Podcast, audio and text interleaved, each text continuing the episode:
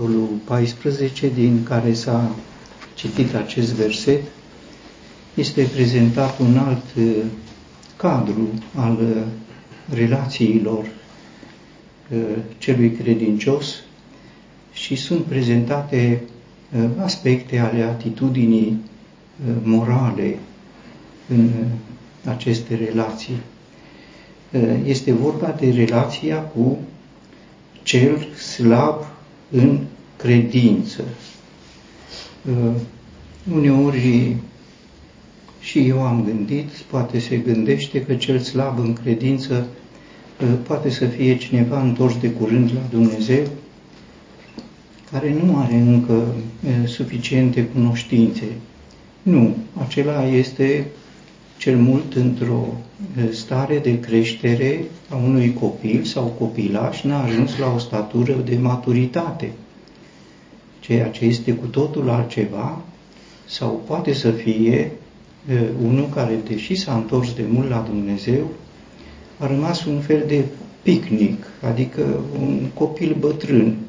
Așa erau credincioșii din Corint, pe care Pavel spune că n-a putut să-i hrănească cu o hrană tare.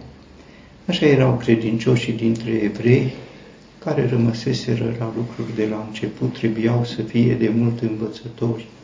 Cel slab în credință și aș vrea să reținem expresia cel slab, adică o prezență nu răspândită, nu e normal, pentru că ceea ce completează acest aspect cel slab din capitolul 14 este o altă expresie din capitolul 15 și acolo este prezentat un alt cadru, cei tari. Cei tari sunt mulți, cel slab ar trebui sau este prezentat, iată, la singular. Slab în credință, într-un mod resumativ, Uh, este definit cel care mănâncă verdețuri. Iată ce înseamnă cel slab în credință. Mănâncă verdețuri. Sigur, unii ar putea să spună sunt vegetarieni. Nu, sunt vegetarieni ca credință, nu ca... Adică nu acceptă altceva. Și au convingere că așa uh, este bine. Uh, ei sunt în stadiu care a urmat uh, imediat după căderea din Eden, când Dumnezeu, blestemând pământul, i-a spus omului, vei mânca iarbă. Pământul îți va da iarbă. În acest stadiu, n-au rămas credincioșii. Chiar cei doi fii ai primului cuplu uh, s-au deosebit. Uh, Abel, care era un om credincios, uh, se ocupa cu creșterea animalelor, da, sigur, dacă crește animale, nu le crești pentru ele. Ele mănâncă iarbă și tu mănânci animalele, că așa e normal, așa le-a făcut Dumnezeu o uzină care transformă iarba în carne, ca să, așa era Abel. Și a adus jertfă lui Dumnezeu, i-a plăcut lui Dumnezeu. Cain a rămas uh, în stadiul blestemului. El cultiva pământul și a adus din roadele pământului. Uh, să mănânci verdețuri nu e chiar normal. E un fel de blestem. Uh, după potop Dumnezeu a accentuat ca omul să mănânce din toate animalele, așa accentuat. Este un om care s-a aflat sub blestem și acesta este Nebucadnețar, împăratul vestit, care pentru opoziția față de Dumnezeu și pentru perseverența suveranității lui Dumnezeu ca el să fie credincios, a fost trecut prin experiența schimbării din om în animal și aceasta a însemnat vei mânca iarbă ca boi. Asta este. Aceasta este să fii slab în credință. Sigur, păstrând uh, diferența între ce este fizic și ce este metafizic.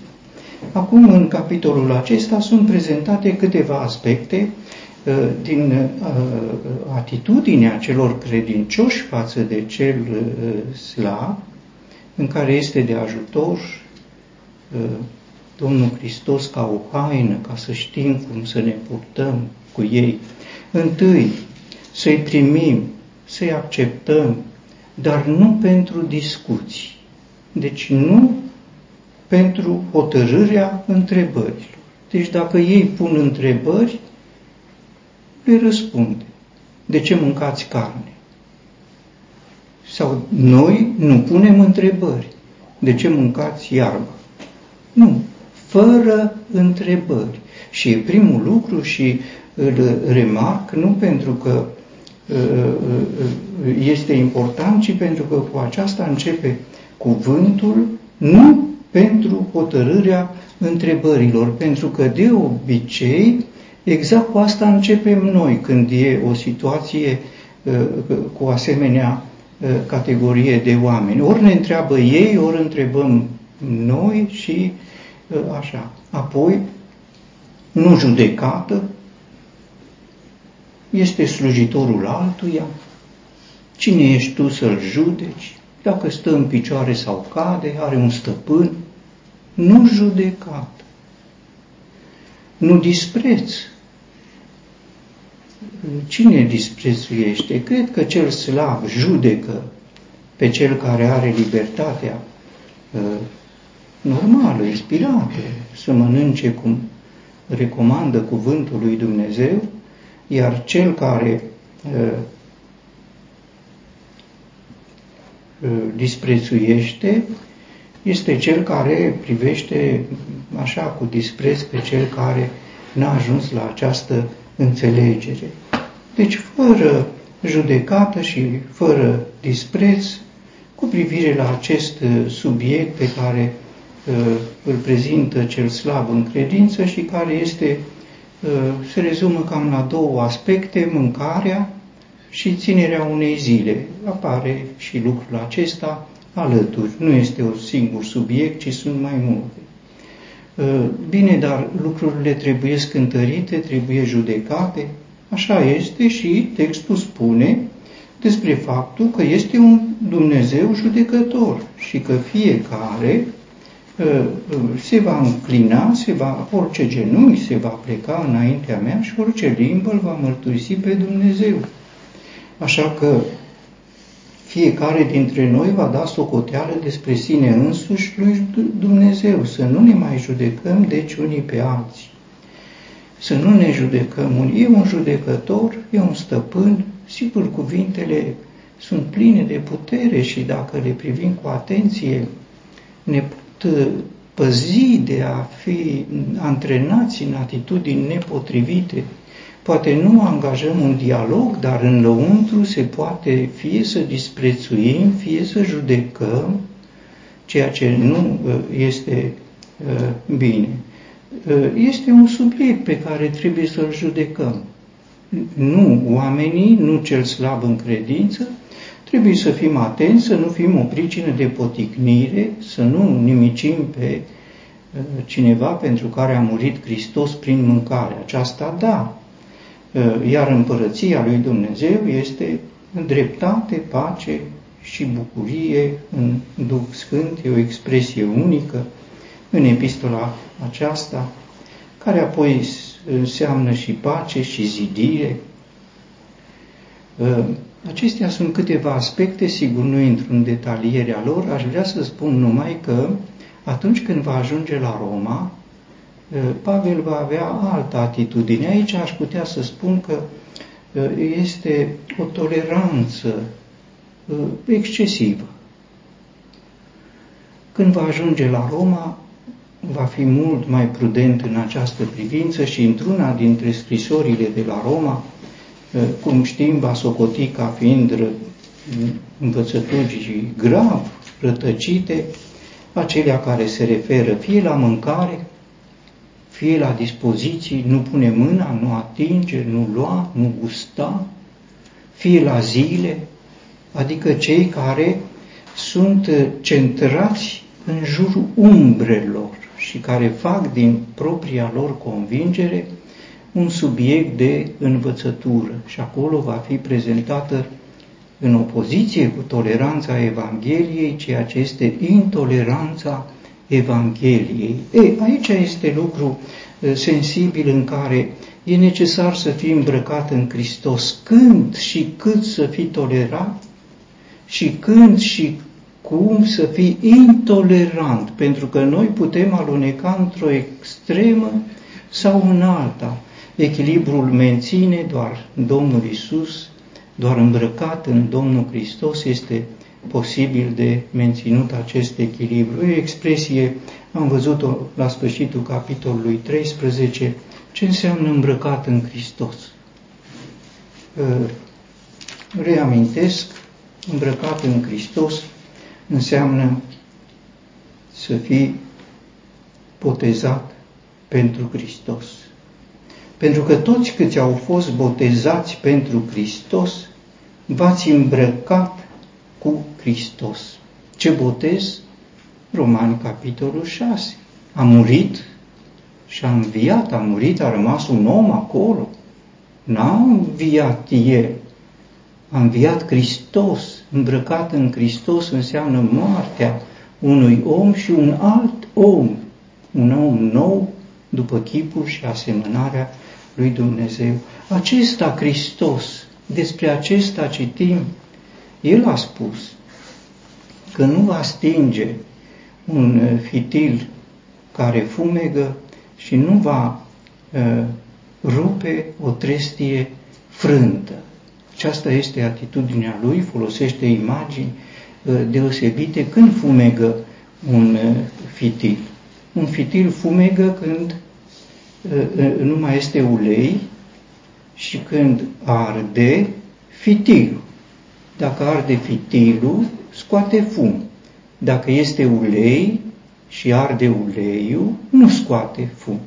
Ce înseamnă lucrul acesta? Înseamnă că ceea ce este nevoie la un fitil care fumegă nu e să-l stingi, ci să pui ulei. Duhul Sfânt al lui Dumnezeu. Când fumegă este omul. Când nu fumegă este Dumnezeu, Duhul Sfânt. Avem nevoie toți în Duh Sfânt, bucurie, în Duh Sfânt avem nevoie nu să trăim fitilul din noi. Noi suntem un fitil iar în noi este Duhul Sfânt, unde lemnul Sfânt, care este rânduit să ardă, să facă lumină, o lumină care nu fumegă. Și, sigur, e pentru noi toți o atenționare generală. Să nu scoatem fum, să nu scoatem fum. Eu scot fum, unde lemnul sfânt al Duhului Sfânt, acela este cel de care avem nevoie, Domnul Hristos știe, dacă este sau nu este, dacă are nevoie de un de lemn sau este doar fără un de lemn, cum sunt fecioarele nechipzuite, sigur, ce să faci acolo, că acolo nu mai este nimic uh, uh, de făcut. E nevoie de un de lemn. O trestie frântă. De ce este o trestie frântă? Este o trestie, trestia iubește apa multă. Când nu are apă, atunci ea se usucă și devine fragilă o, despre Ioan Botezătorul se spune că era o trestie în pustiu. În pustiu este secetă, iar în secetă, în uscăciunea pustiului, o trestie devine foarte casantă și se frânge ușor. În această privință amintesc un text din Ieremia, cel care se Blestemat este omul care se încrede în om și care își face carnea braț al său, a cărui inimă se depărtează de Domnul și va fi ca un tufiș în pustiu, nu va vedea când va veni binele, ci va trăi în locurile arse ale pustiului într-un pământ sărac și nelocuit. Iată, Domnul Iisus vede, are încredere în El, are încredere în El și atunci se, e casant, se, se frânge. Ce are nevoie omul acesta? Are nevoie de apă, iar apa este o imagine a cuvântului lui Dumnezeu. Iată cele două nevoi, de Duh Sfânt și de apă. Și dacă ne aducem aminte într-un mod esențial, aceasta este naștere din nou, pentru că nașterea din nou este din apă și din Duh. Apa ca să facă trestia solidă, să nu se frângă, altfel se rupe după aia. Întâi se frânge și după aia se rupe. Apă și Duh Sfânt. Dar acestea numai Domnul Isus le poate administra. Avem nevoie să fim îmbrăcați în Domnul Hristos ca să știm cum să ne comportăm față de cel slab. În capitolul următor, 15, este atitudinea celor tari și sunt puse ca în, uh, într-o imagine, în oglindă, unul alături de cei, cei tari. Cine sunt uh, cei, noi, cei tari? Spune apostol, deci începe cu el, apostolii sigur, înțelegem, sunt cei tari. Ce înseamnă cei uh, tari? Cei tari în lumina cuvântului lui Dumnezeu, uh, și am să amintesc uh, câteva expresii, întâi una din epistola către evrei, care uh, spune așa, nu fiți abătuți de învățături felurite și străine, pentru că este bine ca inima să fie întărită prin har, nu prin mâncăruri de la care n-au avut folos cei care au umblat. Iată, unii cu mâncărurile cu, uh, au o religie sau o credință culinară. Despre ei va spune Dumnezeu lor e pântecele, tot în această epistolă. Întărirea este prin har. Iar Pavel îi spune lui Timotei, tu, dar copilul meu, întărește-te în harul care este în Isus Hristos. Și tot Pavel, în epistola către Efeseni, scrisă din, uh, din Roma, după ce va ajunge acolo, așa cum spune, uh, spune acele cuvinte care sunt absolut remarcabile. Încolo, fraților, fiți tari în Domnul și în tăria puterii Lui îmbrăcați. La finalul epistolei, Pavel va face referiri la Dumnezeu care poate să vă întărească și va prezenta căile prin care Dumnezeu întărește. Care este atitudinea celor tari? Întâi să-i răbdăm pe cei slabi, nu să-i tolerăm dincolo de anumite limite și nu să-i tolerăm când ne învață convingerile lor, sigur. Să nu ne plăcem nouă înșine, și este un lucru frumos, nici Domnul Hristos nu și-a plăcut lui însuși, este un cuvânt doar în această epistolă, nu-l mai găsim nicăieri, ă, era insultat, nu îi plăceau insultele, dar în loc ca insultele să ajungă la Dumnezeu, el a socotit că e bine să le preia asupra lui, de aceea i-a plăcut lui Dumnezeu de Domnul Hristos, nu i-a plăcut Domnului Hristos de El însuși. Nu i-a plăcut de El însuși. Nu e timpul să vedem, dar este o expresie puternică, puternică.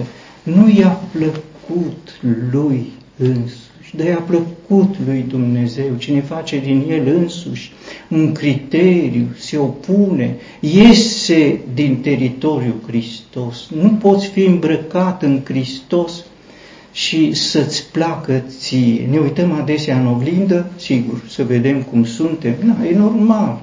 Ne place, ne, dacă nu ne place, ne mai adaptăm, sigur, unele lucruri. E bine, oglinda noastră spirituală este Domnul Isus Hristos în atitudinea Lui față de Dumnezeu. A vrut să-i fie plăcut lui Dumnezeu și a fost plăcut uh, lui uh, Dumnezeu. Un astfel de om este uh, plăcut lui Dumnezeu, așa cum se spune în versetul 18 din capitolul 14, cine slujește ca rob lui Hristos, în aceasta este plăcut lui Dumnezeu și aprobat de oameni. Apoi se vorbește despre uh, răbdarea pe care o dă uh, scripturile, încurajarea, răbdarea scripturilor, uh, speranță, un Dumnezeu al răbdării și al mângâierii ne dă o gândire potrivită, o gândire să aveți toți același fel de gândire unii față, aceasta e să fii tare, să ai același fel de gândire unii față de alții. Care? Felul meu să fie felul tău, felul tău să fie felul meu? Nu. Și cuvântul este explicit.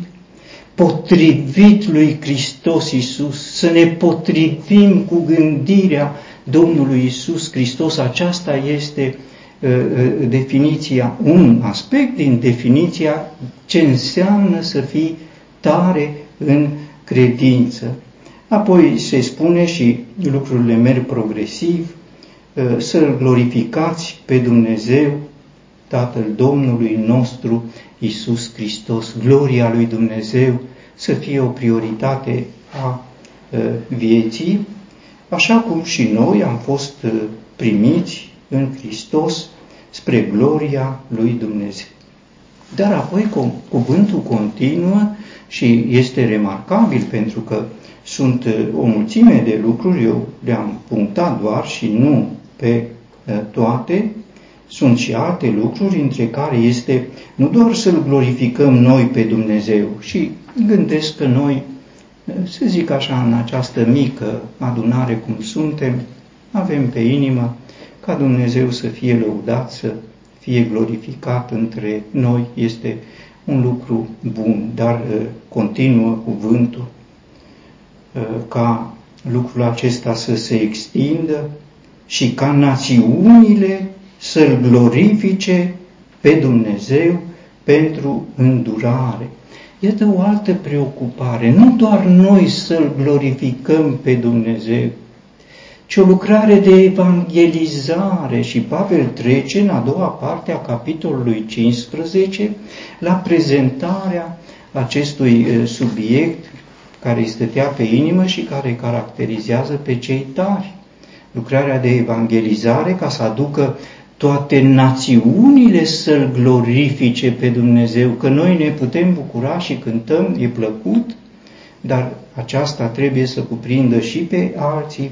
Și citează din texte ale Vechiului Testament pe care și noi le-am văzut la vremea potrivită, preocuparea lui Dumnezeu ca toate națiunile să-i fie adusă, cum spune cuvântul, ca o jerfă, o jerfă bine primită înaintea lui Dumnezeu prin Duhul uh, Sfânt. Aceasta uh, este ce așteaptă Dumnezeu ca și națiunile. Uh, romanilor Pavel le spune să aduceți trupurile voastre ca o jerfă vie, sfântă, plăcută lui Dumnezeu. Aceasta este o slujbă spirituală acea le spuneam capitolul 12, iată acum alte preocupări, să aduce și pe alții ca, o, pentru ca să-L glorifice. Cum să-L glorifice? Tot ca o jertfă, o jertfă sfințită și uh, pregătită prin Duhul Sfânt, așa cum este și uh, propria atitudine a celor credincioși și de aici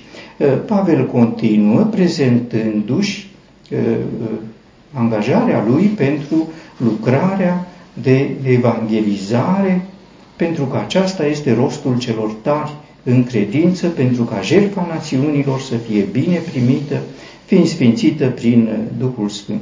Legat de lucrul acesta, Pavel mai prezintă un lucru, și anume că spunând despre această lucrare și despre celelalte, nu voi îndrăsni să vorbesc despre ceva ce n-a lucrat Hristos prin mine, pentru că prezentându-și acestea, am putea gândi, El a făcut, sau, uite, El are în gând să facă. Nu, Hristos a lucrat prin mine. Ce a fost Pavel? Pavel a fost un suport pentru Domnul Hristos, l-a purtat pe Domnul Hristos și Domnul Hristos a folosit de el ca să ducă vestea Evangheliei în cercuri largi, așa se face că a ajuns și la Roma înainte de a ajunge Pavel acolo.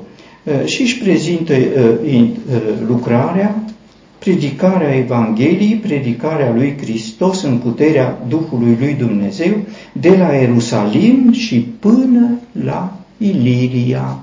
Iar de aici deci asta a fost, iar de aici ce urmează? Va merge din nou și în partea finală a capitolului, va merge din nou la Ierusalim, de la Ierusalim are intenția să ajungă la Roma, o dorință cu care începe epistola, iar de la Roma ar vrea, dacă va putea și el spune, dacă va voi Dumnezeu să ajungă până în Spania și în felul acesta să își încheie lucrarea de evangelizare în lumea cunoscută de atunci, de la Ierusalim și până în Spania, Europa uh, cunoscută. Aceasta este expunerea uh, intențiilor care apare în uh, partea finală a acestui capitol. Acum, legat de lucrul acesta, Pavel prezintă, sigur că orice asemenea lucrare atrage adversitate și este o altă categorie a celor în mijlocul cărora Uh, sunt recomandări, sunt uh, uh, atenționări cu privire la o relație morală în care numai îmbrăcați în Domnul Hristos se poate să ne comportăm potrivit, plăcut lui Dumnezeu.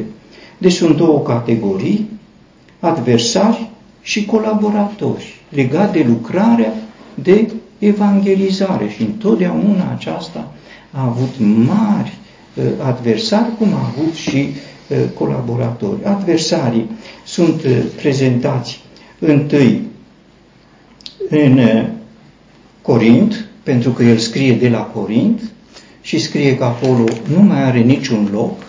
De ce? Veniseră alți apostoli, apostolii nespus de mari, falși apostoli, lupi îmbrăcați în haine de oi. Nu e de mirare că și satana se îmbracă în uh, Luceafăr, în uh, înger uh, de lumină.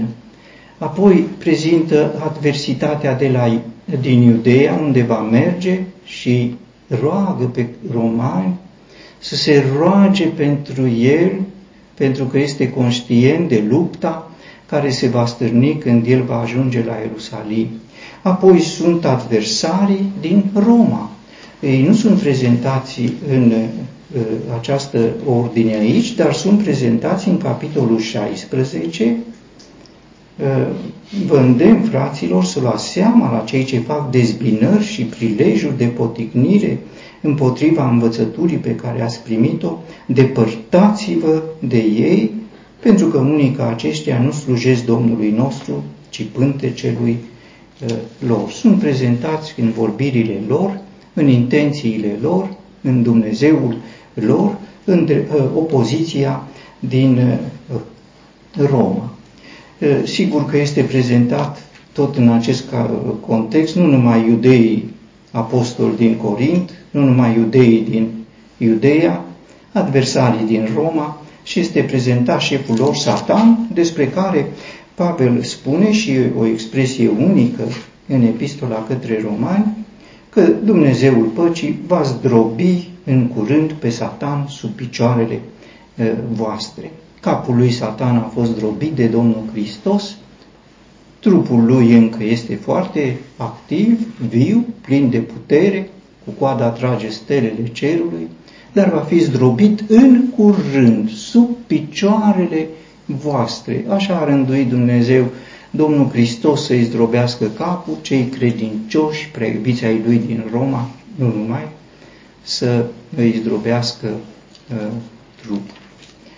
Uh, aceștia sunt adversarii. Uh, capitolul, uh, epistola se încheie cu colaboratori. Sunt colaboratori din Roma, din Corint și sunt persoane de legătură. În Roma sunt înșirați o mulțime de oameni credincioși, absolut admirabili. Și în această înșiruire Poate recunoaștem o împlinire a unei umbre, acei viteji ai lui David, care sunt descriși în istoria davidică și pe care, o istorie pe care o citim cu multă plăcere.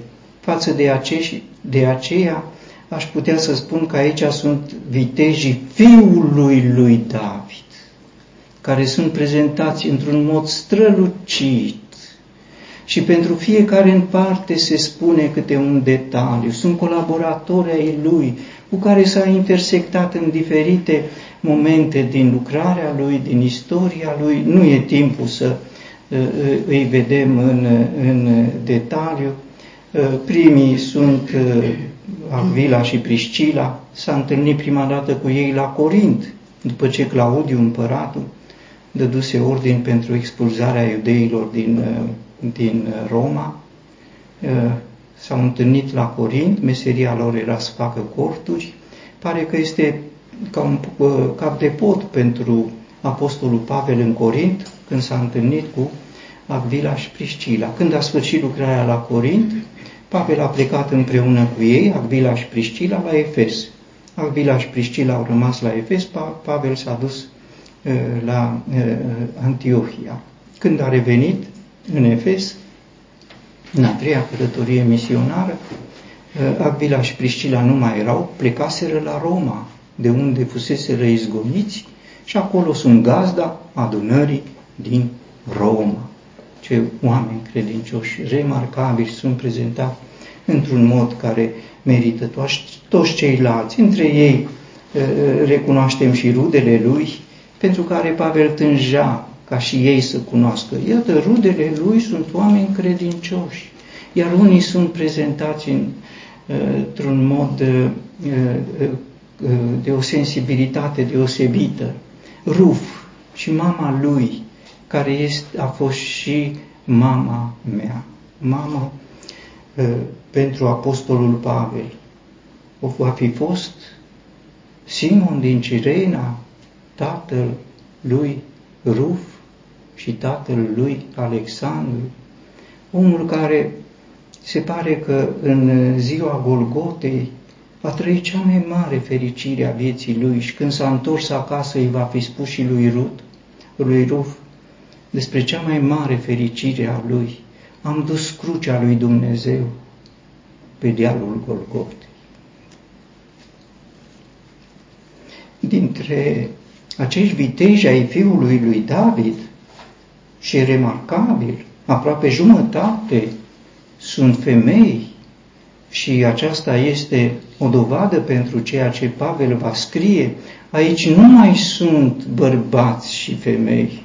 Nu găsim nicio femeie între vitejii lui David, dar găsim atâtea femei între vitejii fiului lui David, care au făcut fiecare ce era de făcut. Sigur, descrierea începe cu Fivi, dar Fivi nu e din Roma. Fivi este puntea între Corint și Roma. Probabil că ea a fost cea care a adus scrisoarea de la Corint la uh, Roma. Fiind femeie, a trecut mai ușor de gărzile romane și de securitatea romană și scrisoarea a ajuns cu bine la Roma în vremuri turburi. Se va fi dus unde se va fi dus? La Agvila și Priscila.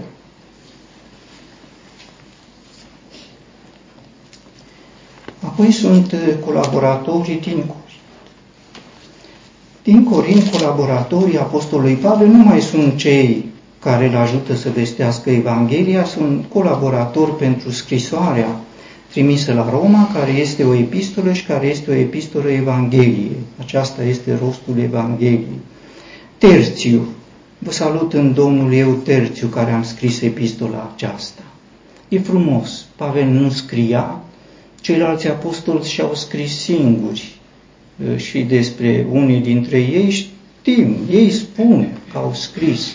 Apostolul Pavel nu scria, uh, iată însă Dumnezeu i-a pregătit la Corint uh, un frate credincios și i-a îngăduit ca să-și treacă numele. Este un rob, un scrib, cum erau ei numiți. Scribii erau oameni dotați într-un mod de excepție, pentru că scrisul nu era un lucru comun, era un lucru greu, iar pentru a scrie o epistolă din cer ă, era un lucru de terțiu, al treilea.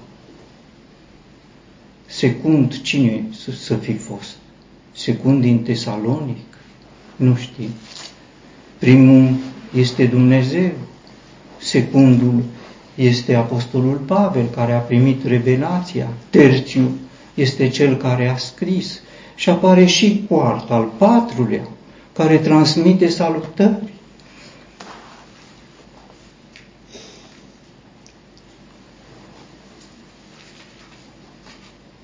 Erau ei frați, nu știm cum erau, dar sigur erau frați, chiar dacă n-aveau același tată de pe pământ, aveau sigur în același tată din cer și iată-i pe ei angajați alături de Apostolul Pavel în această lucrare. Mai sunt Gaiu, gazda mea și a întregii adunări, spune cuvântul lui Dumnezeu, acolo scria Apostolul Pavel, e frumos, credincioși și probabil cei care mai rămăseseră fideli lui Pavel se vor fi întrebat ce face Pavel, pentru că între ei nu mai avea loc. Era puțin expulzat din adunare. Ce face Pavel? Scrie. Ce scrie? O scrisoare. Și era Erast, administratorul cetății, el se ocupa de treburile cetății, sigur, de casa de adunare, de gaiu, se ocupa de nevoile apostolului Pavel, nu mai făcea corturi, acum scria și timpul îl presa ca să trimită scrisoarea și apoi să sfârșească lucrarea la Corint. Alături de Coart, care trimite salutări, sunt Timotei și Luciu și Iason și Sosipater.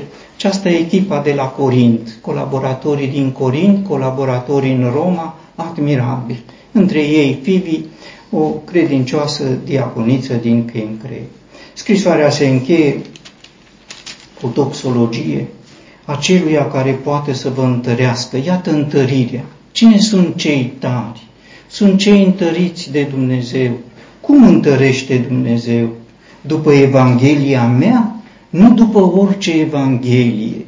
Este Evanghelia paulinică, care prezintă cea mai strălucită revelație a Harului lui Dumnezeu, după Evanghelia mea și predicarea lui Isus Hristos.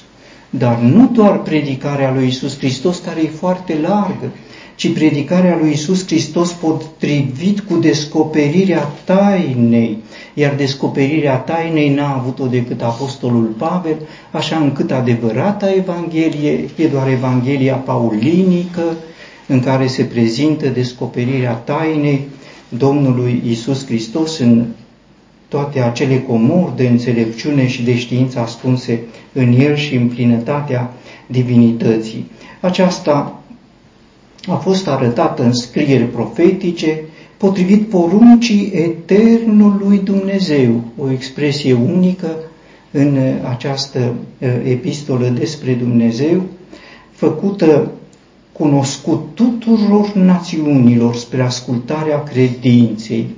Romanii erau recunoscuți pentru credința lor deosebită și în primul capitol se spune că credința lor este vestită în toată lumea, în ultimul capitol se spune despre ascultarea voastră, pentru că vestea despre ascultarea voastră a ajuns la toți. Toți știau despre credința romanilor și despre ascultarea romanilor și aceasta era lucrarea lui Dumnezeu care singur era înțelept o altă expresie unică în această uh, uh, epistolă, lui fie glorie prin Isus Hristos pentru totdeauna.